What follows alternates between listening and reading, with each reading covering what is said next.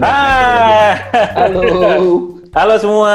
Wah, seru banget nih. Uh, ini kelompok caper uh, selamat hari ya, bukan selamat pagi, siang, sore, tapi selamat hari. Selamat bukan hari. Selamat hari ya. Uh, ini karena uh, kita kembali agak malam ya di sini karena uh, apa namanya siaran malam uh, karena kita uh, senang aja gitu ya. Uh, kita ada anggota baru nih. Anggota barunya boleh ini nggak diperkenalkan? Wah, sudah Oh, udah pergi. Oh, udah pergi. Oh, ya udah. Nanti kalau datang lagi perkenalkan. kelas Sabtu kali terlalu rumit katanya. Oh, terus. Nggak sesuai sama style. Iya, sudah. Oke. Eh, so, eh, sekali lagi selamat datang kembali di kelas Sabtu. Ya, eh, ini adalah eh, apa namanya eh, waktu yang sangat menarik eh, untuk ada di kelas Sabtu pada hari ini karena kita mencoba untuk selalu konsisten dan juga eh, di tengah segala kesulitan yang ada. Oke. Nah, Ya se- selalu konsisten dan jujur kayak gitu. ya. jujur, jujur dan terpercaya ya, tajam dan terpercaya ya. Oke. Nah, eh, hal yang akan kita bahas pada pada hari ini adalah sesuatu yang cukup menarik dan mudah-mudahan banyak relate juga ya sama teman-teman. Karena at least eh, apa namanya? Gua hari ini juga merasakan eh, eh, merasa ya banyak merasakan mungkin hari ini juga ada ngobrol juga gua sama istri gua ngobrol mengenai hal ini juga gitu. Terus udah gitu Raki juga tadi mention eh, juga mengenai ada kes- sebuah keresahan gitu adalah eh, Iwan juga share juga gitu mengenai ini. Nah, kita akan bahas hari ini mengenai eh, delegating. Cie. Delegating. Delegating. Ini bukan delegasi PON atau Asian Games, Apa sih delegasi? atau delegasi konferensi JMAI misalnya ya. Jadi bukan delegation nggak sih ya? PMI? Jari, jaringan mahasiswa. Masih ada, masih ada. Masih ada. Ya? masih, masih ada jari masih. Nah ini yang dari ini. Eh, Pentolan-pentolan ini ya gitu ya. Iya gitu. Jadi, Nah, Delega- delegation itu adalah delegasi-delegasi PON. Kalau kalau kita bicara delegasi pekerjaan itu delegating gitu ya? Enggak gitu. Yes, iya sih. Mungkin setahu gue ya, gue nggak tahu bahasa Inggrisnya. Mungkin kita bisa cek juga. Delegating. Iya, ya. iya. Kalau kalau Ya ini sudah. Kenapa? Kita Ya sudah lah, ya. Nggak, Iya. nggak, nggak penting lah. Iya, Delegasi ya, lah ya, pokoknya baru. delegasi kerjaan. Ah. Biar. Didelegasikan untuk melakukan sesuatu kan si Iya, para atlet itu. Ya. untuk merebut medali. Oh sama ya. Poinnya sama Pokoknya sebenarnya. sama, yang penting medali. Gitu. Nah, hal ini menjadi keresahan untuk kita mungkin at least bertiga dan saya yakin banyak juga sih teman-teman terutama yang uh, para pendengar uh, kelas Sabtu yang setia ya, para kompecapir terutama ya. Itu adalah challenge dari yang pertama tuh mungkin adalah uh, kapan sih sebenarnya kita tuh eh bisa untuk mendelegasikan sebuah kayak kerjaan sih.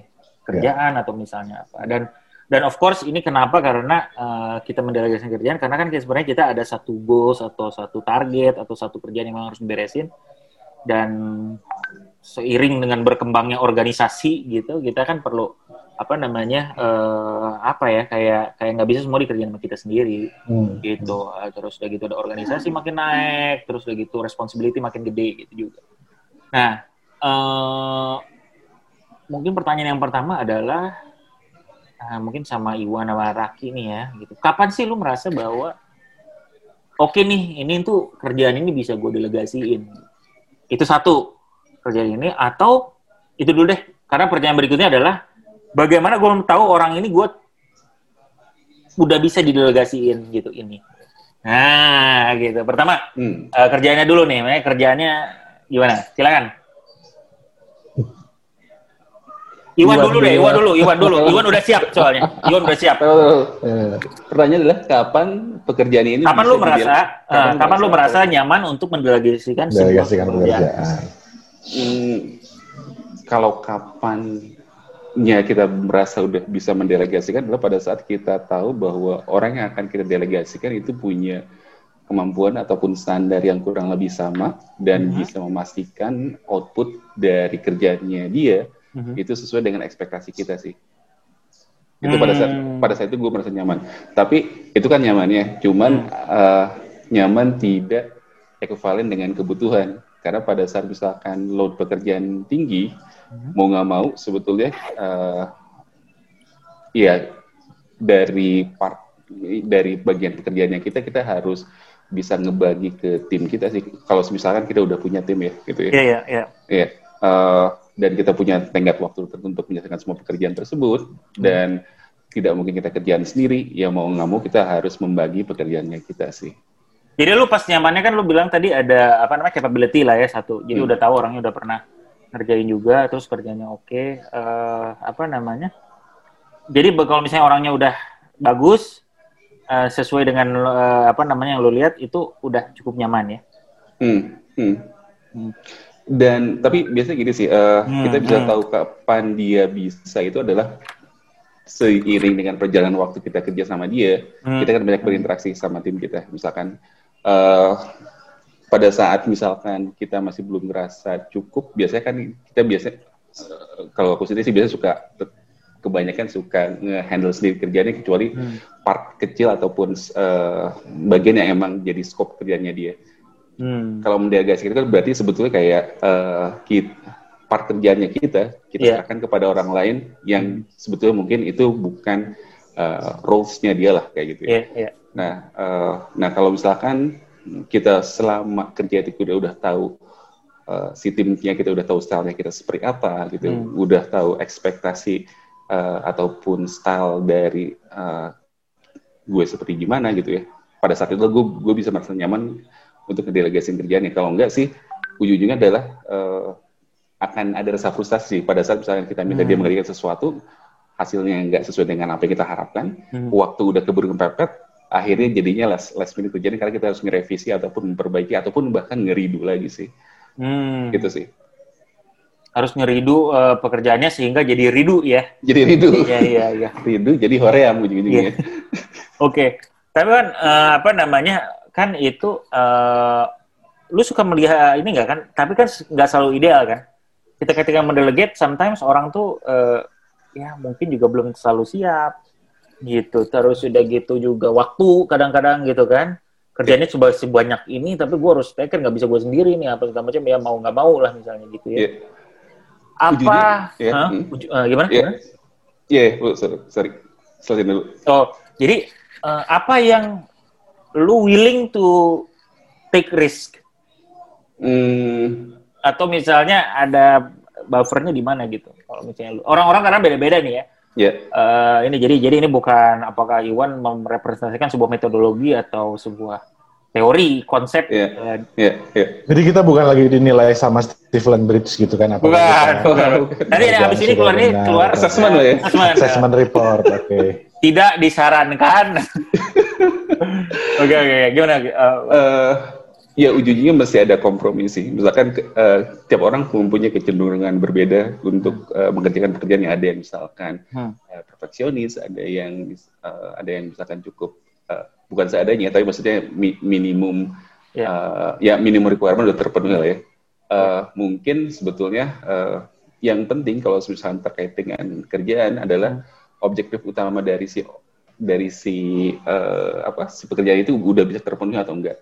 Hmm. Kayak misalkan uh, uh, apa konsep ataupun teori ataupun sesuatu hal yang diharapkan menjadi uh, keluaran utama dari kerjaannya kita itu itu udah terpenuhi dulu lah gitu. Ya. Terus hmm.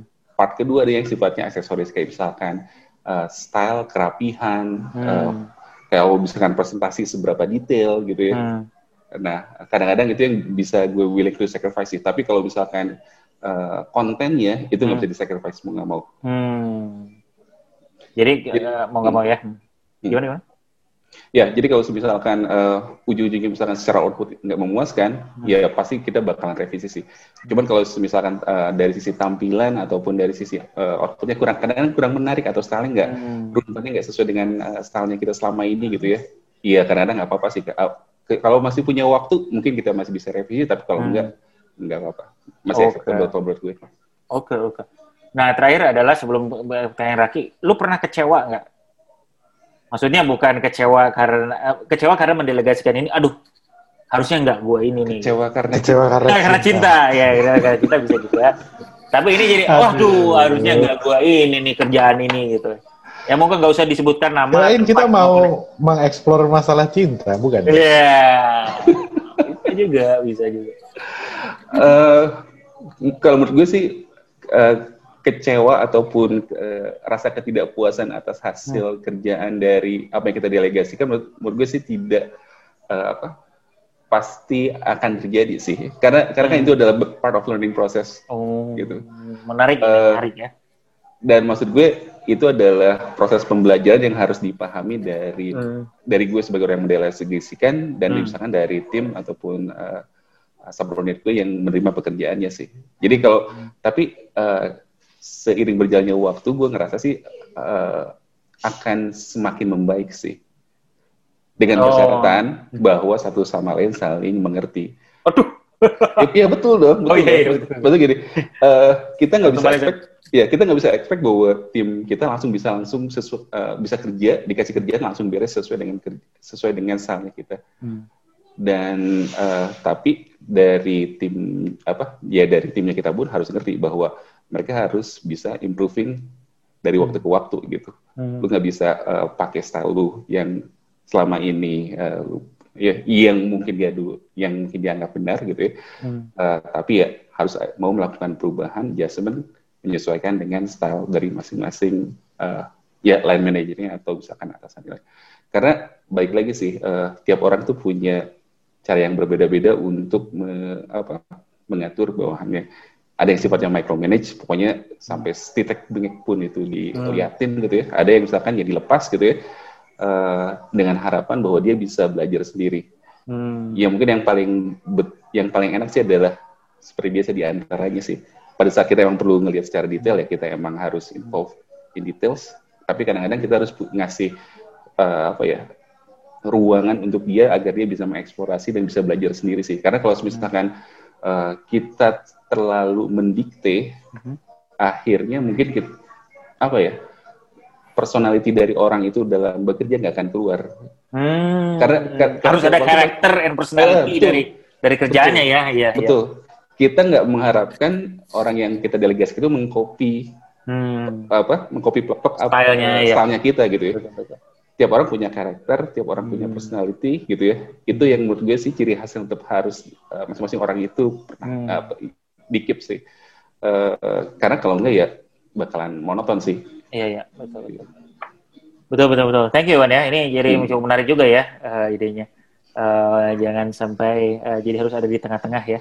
Eh, moderat ya alirannya kayak Wan ini. Partai moderat.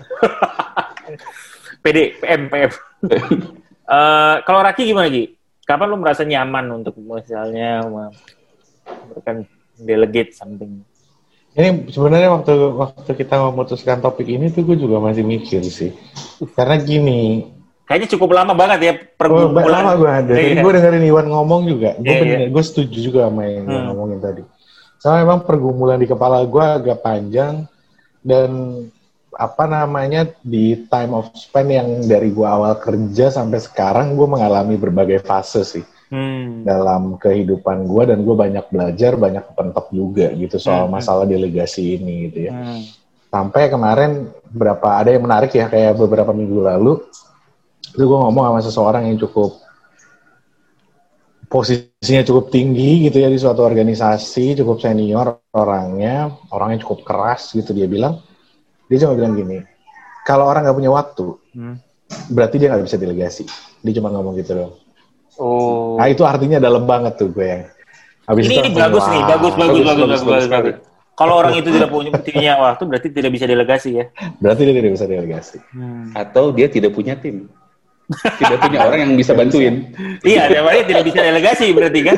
Berarti dia Ya, tidak bisa. benar-benar. Iya tapi benar. tetap tidak bisa mendelegasikan. Iya. Ya benar-benar benar. Iya. Iya. Kalau orang tuh nggak punya waktu berarti dia tidak bisa mendelegasikan. Hmm. Nah, itu Iya, lumayan tuh membuat gue berpikir Hmm. karena gue juga selama ini kan cukup lumayan ada waktu-waktu di mana aduh gue sibuk banget waktu gue nggak ada Iya, gini-gini gini. itu juga jadi mikir gitu. Nah Hmm.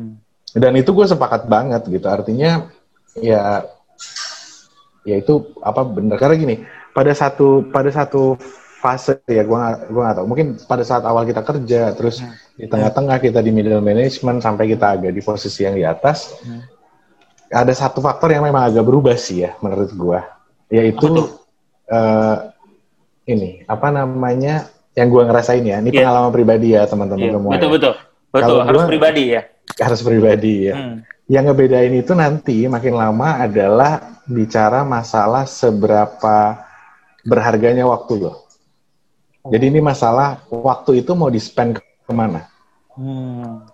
Nah itu itu menjadi menjadi hitung-hitungan menurut gue. Jadi Hmm. sebenarnya bicara cost cost benefit kan gitu. Iya. Lo se- kalau lo ngerjain ini, Hmm. ngabisin waktu lo untuk ngerjain ini dibandingkan lo mengerjakan pekerjaan lainnya. Hmm. Nah itu kompleksitasnya jadi bertambah. Kalau dulu ya mungkin waktu kita awal-awal kerja, Hmm. ya kerjain kan kerja gitu. ya. aja gitu ya. ya. Kalau lo lagi lo bisa ngerjain sendiri ya lo kerjain gitu. Hmm. Kalau lo uh, kebetulan lagi penuh banget sama kerjaan lain, mungkin lo belajar untuk delegasi gitu. Jadi waktu gue awal-awal karir bahkan gue sampai ditegur Hmm. sama manajer gue Hmm. karena gue tidak bisa delegasi pekerjaan. Hmm. Gitu. Berarti lu gua- udah ada timnya dong kalau gitu. udah ada. Jadi Oh. pertama kali gue punya staff, Hmm. ya gue tetap susah kan del- Hmm. mendelegasikan pekerjaan Iya. gitu karena tadi yang Iwan bicara ada faktor trust lah, ada faktor Hmm. ini ada idealisme di kita yang pengennya begini hasilnya, gue nggak yakin ngelihat muka lo yang gitu-gitu Iya. kan. Ada beberapa faktor itu Mukanya lah, kenapa? gitu. Rasis sekali. Ya, kayaknya lo nggak bisa deh gitu. Kan di zaman dulu tuh gitu. Ah, lu mana bisa sih ngerjain ini gitu, ada gitunya Tampang kan. lu tuh gitu. kayak ini. Bagus Lu juga. nyebelin ya. Ya, Iya, mampu iya, ya iya. nggak mampu gitu. Banyakan bercanda nih anak gitu. Iya, iya, Apalah gitu. Iya, iya, betul. Nah terus cuman sampai gue belajar yang di sekarang ya. Kalau di kondisi sekarang ini posisi gue sekarang adalah tidak ada pekerjaan yang tidak gue delegasi. Jadi maksudnya gini, Hmm. Uh, setiap pekerjaan yang pertama kali harus gue lakukan ada yang gue lakukan pertama begitu gue dapat sesuatu yang harus gue kerjain adalah ini harus gue delegasiin ke ke siapa bagian yang mana berapa banyak Hmm. itu duluan di kepala gue tuh. Tapi semuanya pasti didelegasikan. Jadi ini cuma perkara porsi delegasinya Hmm. semana. Hmm. Dan itu tadi udah campur aduk antara eh, ini kan kalau kita bicara requirementnya segini gitu ya. Iya. Eh, terus gue bicara ini gue harus delegasiin. Terus gue lihat ada eh, yang bisa gue delegasiin ini bisa menuhin berapa banyak dari apa yang gue butuhin gitu. Hmm. Hmm. Sisanya memang eh, gue kerjain. Walaupun itu sangat gue minimalisir banget Iya. sekarang. Jadi Iya. hampir kecil banget lah persentase gue harus mengerjakan sendiri. Iya, iya. Nah, itu itu posisi sekarang. Nah, tadi terus bicara kan masalah eh, percaya atau nggak percaya, bicara kualitas, bicara segala macam. Nah, ini juga yang gue pelajarin selama ini adalah semakin banyak lo tidak mendelegasikan, Mhm. maka semakin eh, anggota tim lo, bawahan lo gitu-gitu tuh, Mhm. semakin dia tidak bisa berkembang. Hmm. Betul. Jadi memang ada faktor di mana lo harus sacrifice eh, Hmm. Sacrifice something. Gue nggak cuma bicara kualitas ya, kadang waktu gitu Iya, kan, yang di sacrifice dan segala macam. For the sake of membuat dia berkualitas Iya, iya. Hmm. gitu. Cuman PR-nya adalah ya tadi gitu. Ada ada pasti ada something yang lo korbanin gitu. Mhm. Kayak misalkan eh, tadi di awal sebenarnya kita sebelum mulai recording juga kan kadang-kadang lo dikasih sesuatu yang mepet banget sehingga lo nggak punya waktu banyak untuk lakukan koreksi dan segala macam yang harus yang akhirnya lo harus terima gitu. Hmm. Nah, cuma menurut gue tapi gue belajar bahwa delegasi itu adalah sesuatu yang sangat penting sampai sampai ya sudah harus gitu, sudah wajib didelegasikan. Nah, kalau tadi kalau Iwan bicara masalah tim ya, Mhm. gue mau cerita sedikit. Kadang-kadang itu gue didelegasikan pekerjaan. Jadi waktu zamannya gue membantu banyak orang, Hmm. gue itu dikasih pekerjaan yang not even ada hubungannya sama gue dan not even gue dibayar. Raki ker- Ya, begitu. di- kerja di mana ya? Organisasi apa? Organisasi apa? Seperti itu. Mungkin Gila ya? itu badan amal. Benar apa? Benar. Cuman Ya, gue tapi yang penting pahalanya ya, Iya, iya, iya. eh, enggak, tapi Insya Allah barokah ya, Ki. Terus, terus, Tapi- terus gimana gitu? tapi ya eh, ya itu cara orang mendelegasikan ya. Gue gue nggak tahu ya. Mungkin pada saat lo berhubungan sama orang-orang yang apa ya, yang gimana cara ngomongnya? Mhm. Pada orang-orang tertentu yang mungkin dia levelnya cukup tinggi gitu ya, Iya. pejabat atau apa. Iya. Kadang-kadang tuh dia eh, mungkin dia sampai level di mana gue nggak tahu lagi cara mengerjakannya, gue harus mendelegasikan. Hmm. Ya kan? So dia harus ada orang untuk delegasi. Iya, Tadi kan Iwan iya, bilang nggak punya tim iya. segala macam. Iya. Dan kadang-kadang dia mencari siapa yang bisa bantuin gue gitu. Iya, iya, iya. Yeah. Dan gue juga suka ada di posisi itu. Jadi gue hmm. kadang suka menerima pekerjaan, membantu seseorang gitu ya, hmm. yang not even gue bawahannya dia dan not even gue dibayar sama dia. Hmm. Tapi gue bantuin. Waktu zamannya gue masih banyak bantuin orang gitu. Tapi dari situ gue belajar banyak hal justru. Hmm. Hmm. Gitu untuk apa yeah. di mendapatkan delegasi dan segala macam. Jadi gue belajar delegasi itu dari berbagai perspektif lah sampai yang kadang-kadang kayak tadi Hmm. Kadang-kadang lu gak ada hubungannya sama nih orang gitu. Hmm. Tapi lu bisa mendeleg mendelegasikan kan bukan bukan berarti harus perintah ya. Hmm. Bisa jadi misalkan gini, Wan, gila Wan, gue nih gak ada waktu banget gini gini gini gini gini. Gue harus buat presentasi mengenai internal audit misalkan karena Iwan internal auditor. Boleh nggak Wan, lo bantuin gue bikin presentasi? Karena Iwan teman gue, oke okay, sini gue bantuin deh. Hmm. Gue punya semua bahannya gini gini gini. Itu kan delegasi. Hmm. Bener gak sih? It, itu yeah. nyuruh Oh, minta tolong, bukan nyuruh, ah, minta tolong. Iya, iya. Tapi kan kalau misalnya Iwan Iwan bilang, oke, okay, gue bantuin gitu. Ya, in a way itu mendelegasikan yeah, kan yeah. sebenarnya gitu. Hmm. Betul, betul. Cara cara juga bisa macam-macam dan nggak cuma atasan bawahan gitu. Hubungannya bahkan bisa sampai ke peers kalau ke atasan mungkin agak rumit walaupun beberapa di beberapa kasus gue juga ngelihat sebenarnya dari bawah ke atas hmm. uh, apa namanya melakukan kegiatan yang seperti itu. Mungkin namanya udah bukan delegasi lagi. Iya iya. Gitu ya. Cuman aktivitas itu juga dilakukan. Dan gue belajar banyak bahwa memang membagi pekerjaan mendelegasikan pekerjaan dalam hubungannya dengan pekerjaan itu uh, kalau di gue kalau gue di posisi gue sekarang hitungannya sudah wajib gitu. Sudah Jadi gue tidak ya? pernah hmm. tidak pernah ada pekerjaan gue yang tidak gue delegasikan. Karena gue juga sadar bahwa akan ada resikonya pada saat kita tidak mendelegasikan. Hmm. Betul, betul. Resikonya apa? Knowledge-nya cuma ada di kita. Yeah. Hmm. Gitu. Misalkan kita nggak bisa hadir, misalkan kita sakit, maka itu resikonya besar sekali. Dan itu gue beberapa kali udah ngeliat contoh kasus yang real pada okay. saat knowledge itu nggak ada ya ada orang yang pada saat dia ngekip knowledge-nya ada di dia sendiri gitu ya yeah. atau ya pada saat dianya tidak available maka nggak ada yang bisa ngebantuin lagi gitu hmm. Hmm. karena nggak ke share informasinya gitu nah jadi delegasi itu bagian dari uh, apa namanya transfer knowledge dan uh, knowledge sharing sebenarnya menurut gua Hmm. Nah, lu kan cerita sendiri ya, itu juga nggak gampang buat lu sampai lu sempat dulu ditegur hmm, sama hmm, hmm. sama bos lu gitu. Uh, apa ya pembelajarannya tuh gimana ki? Bagaimana lu mulai akhirnya bisa let let others do your work gitu? Apa yang ada di otak lu dan mulai koprol koprol marah-marah, hmm. you name it lah gitu, hmm. sampai berantem tuh gue juga pernah. Ini gitu. apa ki? Mengenai mengenai apa nih? Iya tadi mengenai delegasi. Delegasi. oh, oke oke. Hmm. Ya, gue kalau melanjutkan cerita yang yeah, awal betul, tadi, betul, betul. betapa gue tidak percayanya sama orang lain yeah, yang delegasi pada saat gue delegasikan dan benar kan, hmm. kekhawatiran gue muncul gitu muncul. pada saat Tuh, kan jelek gua, hasilnya nih. Iya, gitu. kan jelek, hmm. jadinya apalah ini. Gimana? Tapi kan lu nggak bilang sama gini, nah itu udah menjalani drama-drama yang seperti hmm. itu di awal-awal yeah. gue kerja, udah gue lalui gitu. Hmm. Gitu. Ki, gue pengen tanya nih. Hmm. Uh, terutama dengan pendelegasian Ya ini kita kan lagi ngomongin delegasi ya. Tapi terutama ini ya, terutama. Ya, terutama. Oke. Okay. Uh, eh, pada saat kita mendelegasikan sesuatu dan misalkan uh, sebagian besar lu mendelegasikan kerjaan itu, uh, lu bakalan kehilangan uh, banyak details yes. dari apa yang kita delegasikan. Sehingga akhirnya lu cuma dapat high level summaries-nya hmm. gitu ya. Hmm. Hmm. Uh, tapi ada suatu apa ya ada suatu event atau suatu masa kadang-kadang kita butuh tahu sampai hal yang detailsnya itu kan. Hmm. Dan kadang-kadang pada pada suatu forum kan kita suka ditembak gitu ya. Cuman kita kadang-kadang nggak tahu detailsnya itu seperti apa sehingga akhirnya yes. kita harus nanya. Hmm. balik gitu ya dan kadang-kadang itu uh, terlihat tidak profesional karena kita kayak yep. kurang yep. mengerti secara details gitu ya. Hmm.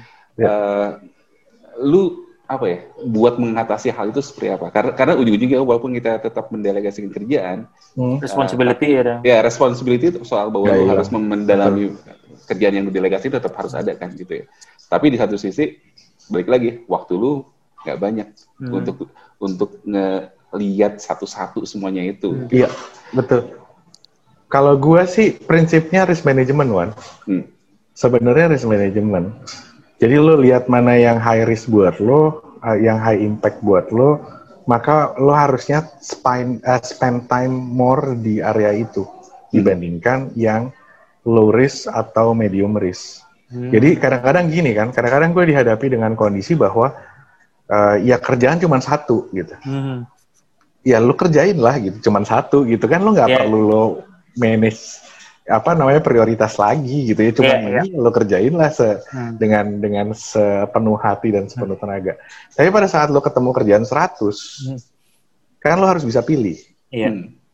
iya kan lo harus bisa bicara prioritas kan hmm. jadi lo harus tahu kadang-kadang misalkan ada ada yang uh, apa namanya oh ini high impact hmm. uh, high impact misalkan dia high impact uh, apa namanya tapi less complicated itu gimana harus gue treat?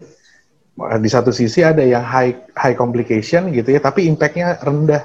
Itu gimana harus gue treat? Gitu. sebenarnya sih permainan itu ya. Jadi pada saat ada satu pekerjaan muncul memang yang gue lakukan adalah assessment dulu ini kerjaannya seperti apa uh, komplek apa komplikasinya seperti apa dampaknya seperti apa. Hmm. baru gue bisa tentuin sebenarnya akan berapa banyak waktu yang gue habiskan di sini karena gue hmm. bisa ya kalau di kerjaan gue itu gue bisa dari yang gue nggak nyentuh sama sekali, hmm. gue nggak nyentuh sampai sekali sampai di ujung akhir gue baru lihat loh tadi warna hitam. Apa kamu habis kejatuhan susu ya kucing? Iya. nah terus uh, apa namanya bisa gue nggak sentuh sampai di ujung gue baru lihat karena kenapa? Karena menurut gue ini impactnya kecil, risikonya kecil, hmm. jadi gue bisa apa namanya memastikan di belakang gitu. Hmm. Toh kalau sampai koreksi, gue yakin gak akan terlalu banyak koreksinya. Hmm. Atau ada satu kerjaan yang memang dari depan udah gue dampingin sampai belakang, hmm. Hmm. sampai dia jadi. Jadi gue dampingin. Tapi gue tidak pernah sendirian. Iya. Yeah. Iya. Yeah. Yeah, kalau yeah. gue menurut gue sih ilmunya ilmu. Makanya gue buat gue risk management tuh ilmu hidup sih ya sebenarnya bukan hmm. yeah. bukan Jadi kita secara naturally gitu. juga akan udah langsung melakukan yeah. risk management selalu ya. Risk gitu. management bener. Kan sebenarnya dan juga lo diajarkan bahwa kalau lo tidak melakukan sesuatu, ya lo secara sadar sadar bahwa eh secara sadar lo mengetahui bahwa ini ada risiko yang bisa punya dampak itu kan itu poinnya ya hmm. masa lalu mau memutuskan gue kerjain atau gue lihat atau gue delegasiin itu kan hmm. itu masalah seberapa jauh lo bisa menerima risikonya sebenarnya hmm. atau lo mau mitigasi risikonya jadi itu menurut gue basicnya risk management banget lah gitu iya yeah, iya yeah, iya yeah. dan itu hmm. makanya kalau bicara ilmu risk management gue merasa bahwa it's my daily life gitu gue setiap hari bangun gue lihat ada ada tas sekian banyak risikonya seperti apa itu udah proses yang daily aja di hidup gue gitu. Hmm, hmm. Kalau gue gitu sih, kalau gue gitu. Jadi gue tuh dari dulu pengen pengen tahu nggak lo apa? Gue pengen bikin buku yang namanya personal risk management. Uh, karena gue merasa semua orang harus harus menerapkan ini di hidupnya mereka yeah, gitu. Yeah, yeah. Karena, Karena kalau lalu ya Iya, kalau kalau enggak ya, yang kejadian kan kalau orang tidak buat prioritas dalam lo menentukan itu tadi, lo akan spend time di di, di pekerjaan-pekerjaan yang nggak penting buat lo gitu, atau hmm. ini nggak penting lo, lo manage. Nah kadang-kadang kita suka suka salah kan, maksud gini, yeah. ini ada satu kerjaan nih, lo kadang-kadang pakainya like and dislike. Hmm. Oh, gue suka nih ngerjain yang hmm. kayak gini nih. Hmm. Nih gue lebih dalam deh, staff gue ngerjain yang lain yang gue gak suka aja. Hmm. Itu kan ngaco sebenarnya. Hmm. Yang lo harus manage itu kan sebenarnya dampaknya. Hmm. Bukan like and dislike gitu. Itu sih yang gue lihat ya, ngeliat orang-orang banyak yang kayak gitu. Atau kecenderungan orang itu ngambil kerjaan yang menurut dia gampang dan bisa dia kerjakan yeah. secara langsung. Itu kan yeah. dia ngasih instant gratification sebetulnya. Ya, yeah, instant yeah. gratification betul. Itu dia. Hmm.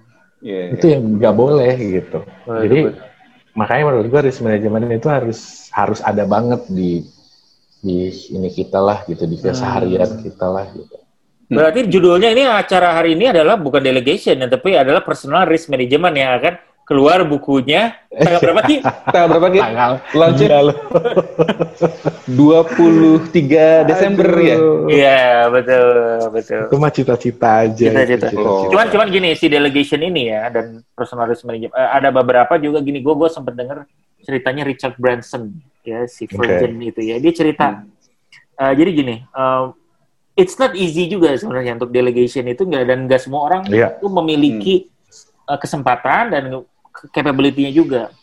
Jadi dia cerita waktu kecil dia tuh disleksik kalau nggak salah Richard hmm, Branson. Yeah, yeah, yeah, Sehingga dia banyak tidak bisa melakukan hal.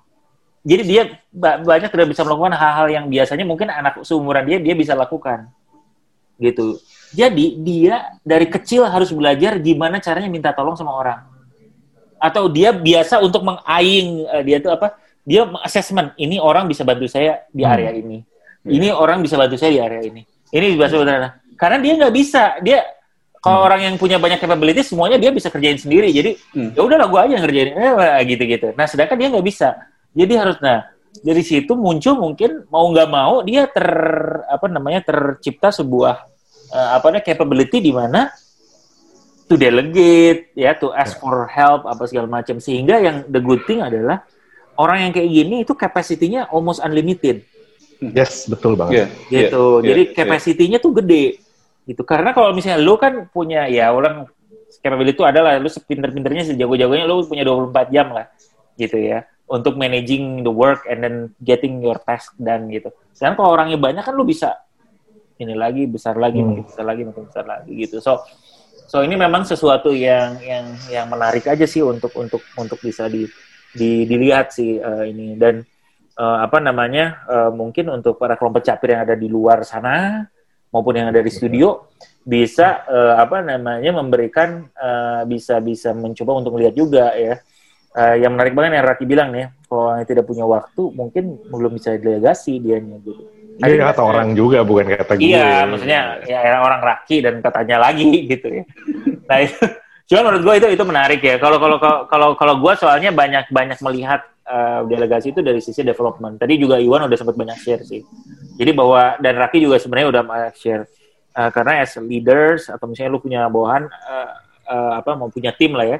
Uh, their development is your responsibility sebenarnya.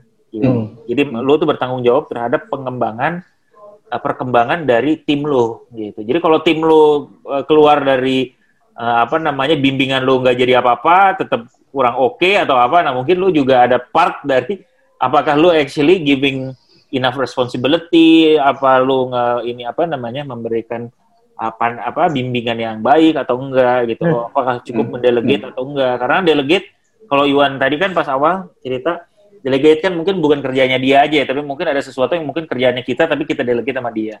Sehingga dari sisinya dia kan ini sebenarnya nge-stretch dia punya yeah. Uh, apa namanya responsibility, capability juga gitu-gitu sih. So so so ini memang sebuah uh, apa namanya uh, topik yang sangat menarik nih teman-teman nih mengenai mengenai delegation ini eh delegate mendelegatkan mendelegasikan kan Nah, ini ya Bin, yang maksud gue ini hmm. kalau nggak tahu kalau pengalaman gue karena gue juga mengalami berbagai fase yang tadi gue bilang di hidup yeah. ya. Jadi dari mulai gue mendelegasi sedikit sampai mendelegasi cukup banyak, banyak. gitu gue sampai yang gue pernah bermasalah karena gue salah mendelegasi juga gue pernah pastinya yeah. melakukan kesalahan-kesalahan itu.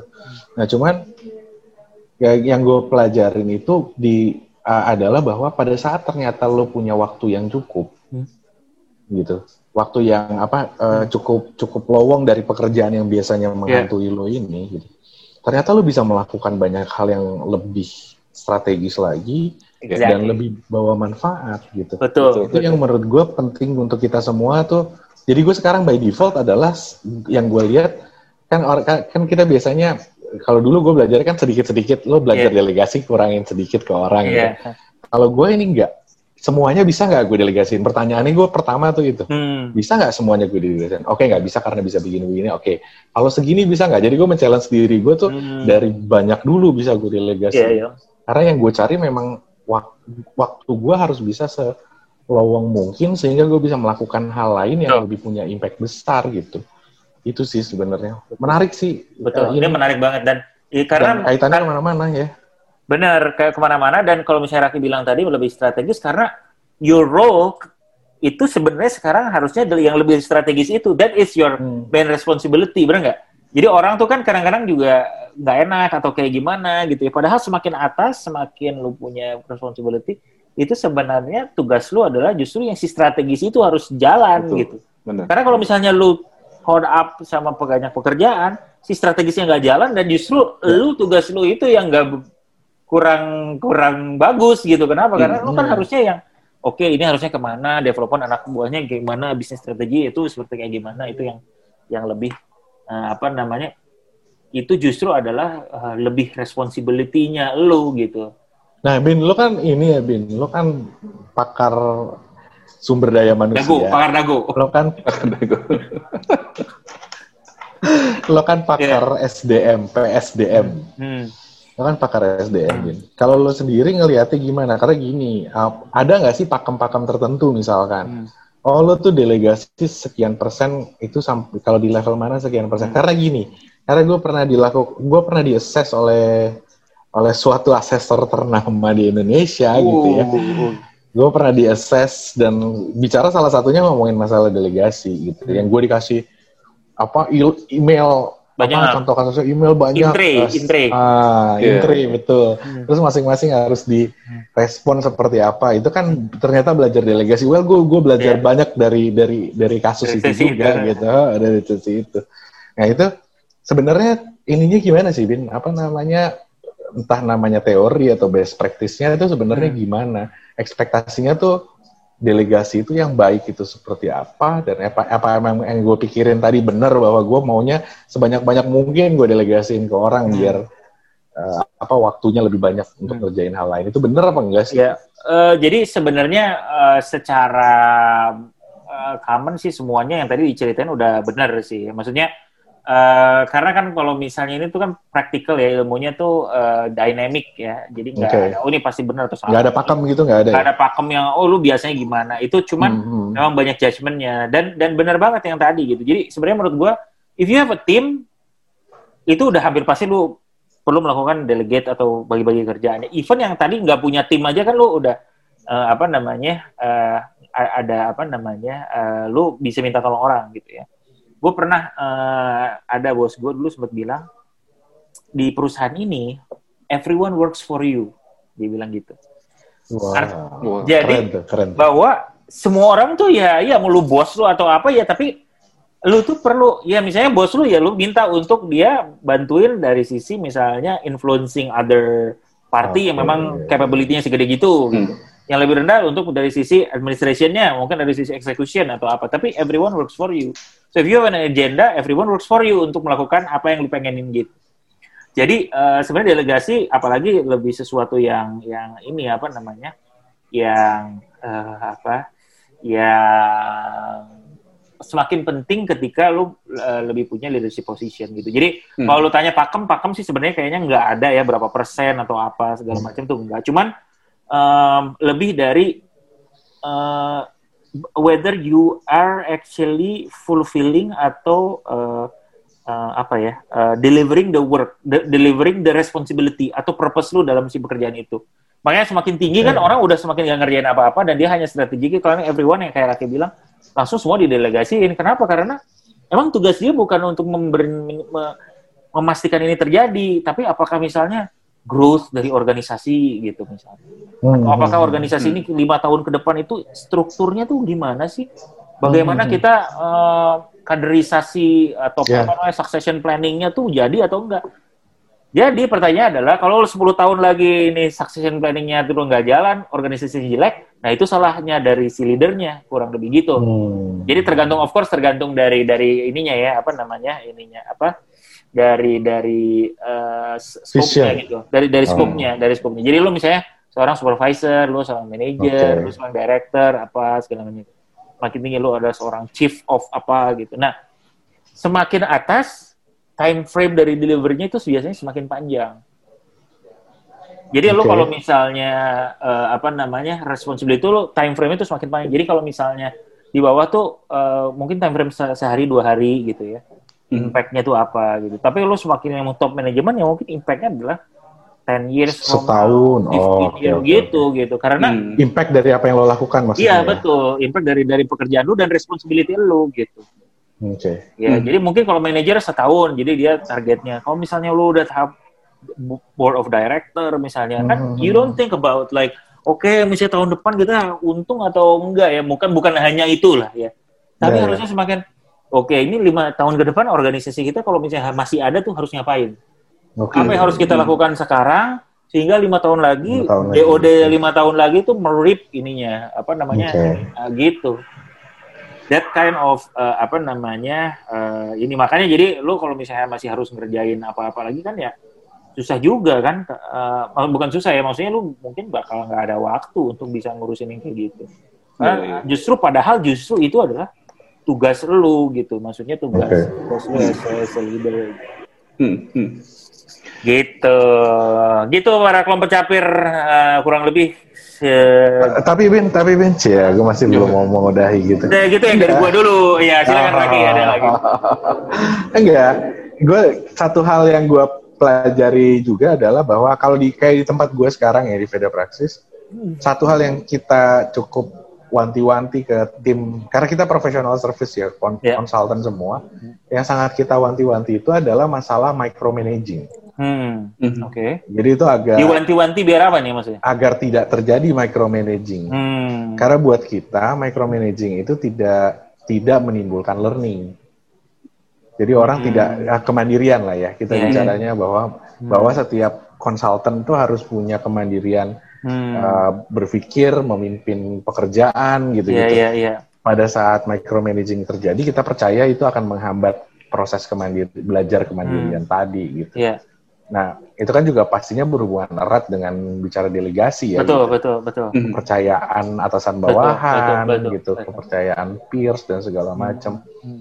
Gitu. Nah, mungkin kalau dengan organisasi yang kayak gitu, gitu, ya gue nggak tahu deh apa namanya gue sih ngerasanya jadi sangat penting banget nih belajar masalah delegasi gitu karena kalau enggak transfer knowledge itu tidak terjadi karena gue nggak tahu hmm. ya kalau misalkan kita jadi bawahan terus atasan kita ngasih detail semuanya hmm. ngerjain tas by tas yang cukup uh, rinci pokoknya lo jalanin ini beres kerjaan lo ujungnya selesai gitu ya mungkin lebih mudah buat kita ngerjakan hmm. tapi di satu sisi mungkin kita jadi nggak belajar banyak gitu itu kan pandangannya kita begitu jadi kadang suka dikasih kebebasan bahwa oke okay, objektifnya begini hmm. yang pernah dilakukan dulu contohnya seperti ini you can find your own way yang penting lo nyampe ke titik sana gitu hmm. Hmm. gitu jadi, tapi didelegasi dan diberikan kepercayaan gitu itu yang yang apa namanya gua menurut pendapat gua gitu itu uh, perlu dicoba dilakukan. Gue nggak tahu benar katanya bin dampaknya mungkin lima tahun ke depan gitu baru hmm. kelihatan jadi orang Betul. apa enggak gitu. Hmm. Cuman itu yang seenggaknya gue coba lakukan gitu. Nah menurut pendapat teman-teman seperti apa sih sebenarnya lu harusnya se apa memberikan kepercayaan ke orang tuh sebenarnya seperti apa gitu? Hmm, oh gue punya satu experience sama tim gue lah misalkan. Uh, Anda kan juga bekas konsultan bapak. Iya iya iya. iya ya di awal-awal gue kasih kerjaan dia satu tas gue biarin nggak kasih nggak dikasih hmm. clue guidance dikasih petunjuk uh, guidance segala yeah. macam pokoknya gue minta uh, output kerjanya seperti ini aja gitu. yeah. setelah yeah. lu cara lu seperti apa di awal-awal bulan dia frustasi hmm. karena dia ngerasa nggak ngerasa dibiarin ngerasa ditelantarkan hmm. Nggak hmm. punya uh, apa sistem support karena hmm. gue sama sekali nggak ngasih support apa-apa hmm. karena sebetulnya cuma pengen ngetes aja sih kayak hmm. dan kebetulan waktu itu ada uh, timingnya masih memungkinkan untuk melakukan hal itu sih hmm. uh, tapi akhirnya di akhir periode waktu kerjaan selesai dia jadi menyadari sih pada saat dia mengalami kesulitan uh, dan dia mencoba problem solve itu sendiri dia akhirnya menemukan work style-nya dia itu seperti apa hmm. dan cara untuk mencari bantuan selain misalkan bergantung sama uh, ke gue sendiri lah kayak gitu. Ya. ya. Termasuk misalkan dia otodidak belajar sendiri, dia misalkan bertanya pada peersnya ataupun ya. ke unit yang lain segala macam kayak gitu loh. Uh, dan dia akhirnya bisa menyadari bahwa kalau dia nggak dikasih trust seperti itu, mungkin dia akan bakalan jadi orang yang kayak seperti robot aja gitu. Hmm, Coba ya. ngikutin checklist, ngikutin guidance, tapi hmm. akhirnya uh, sense of creativity-nya nggak akan muncul, sense hmm. of survival-nya nggak akan ada. Hmm. Padahal sebetulnya uh, kalau gue rasa sih sense of survival dan adaptability itu yang paling penting kita miliki hmm. sekarang sih.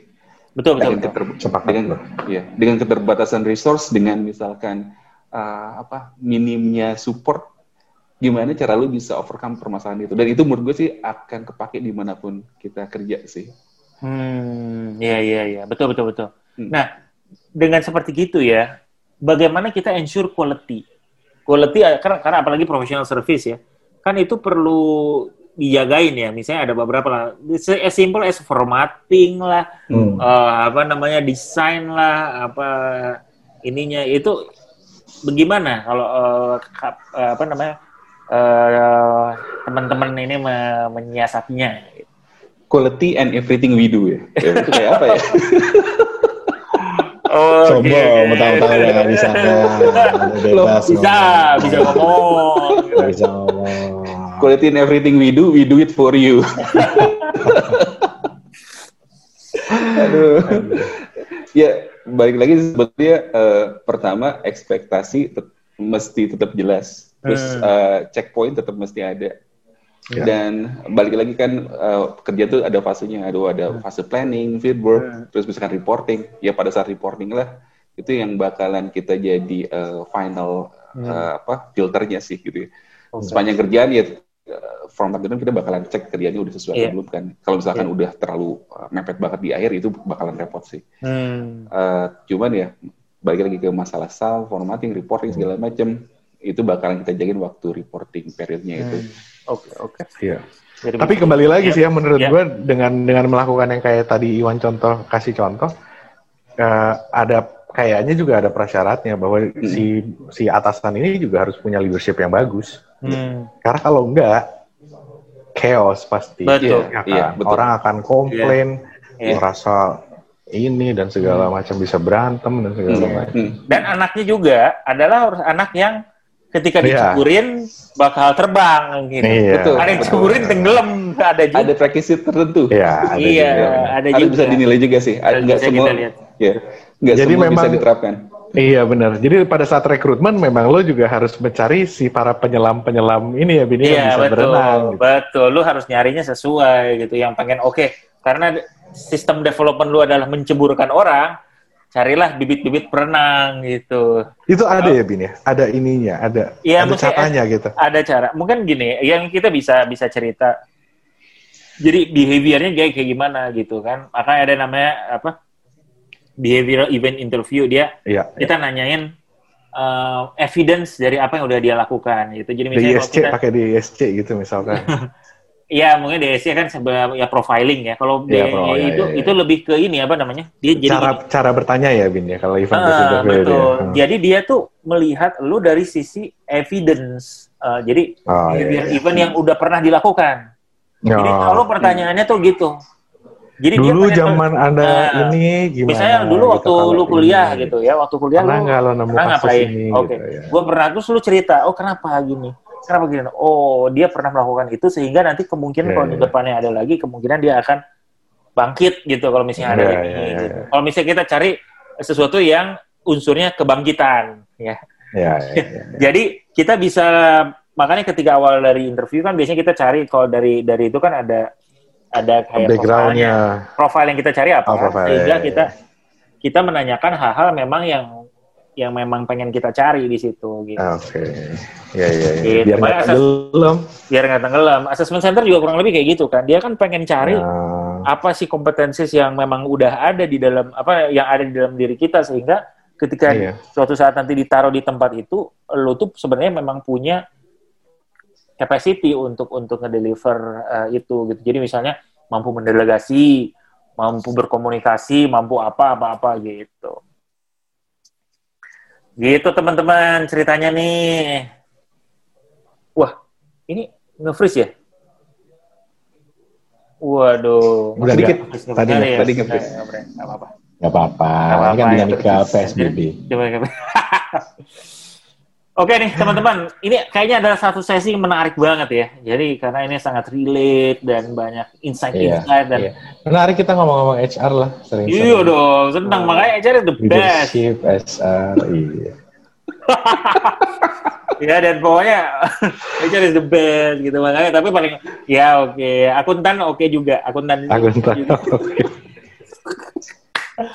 Alright teman-teman, uh, apa namanya uh, pelompat caper semua kayaknya nih seru banget ya. Um, uh, please juga uh, kita nih uh, apa namanya senang banget kalau dapat apa komen-komen dari teman-teman ya.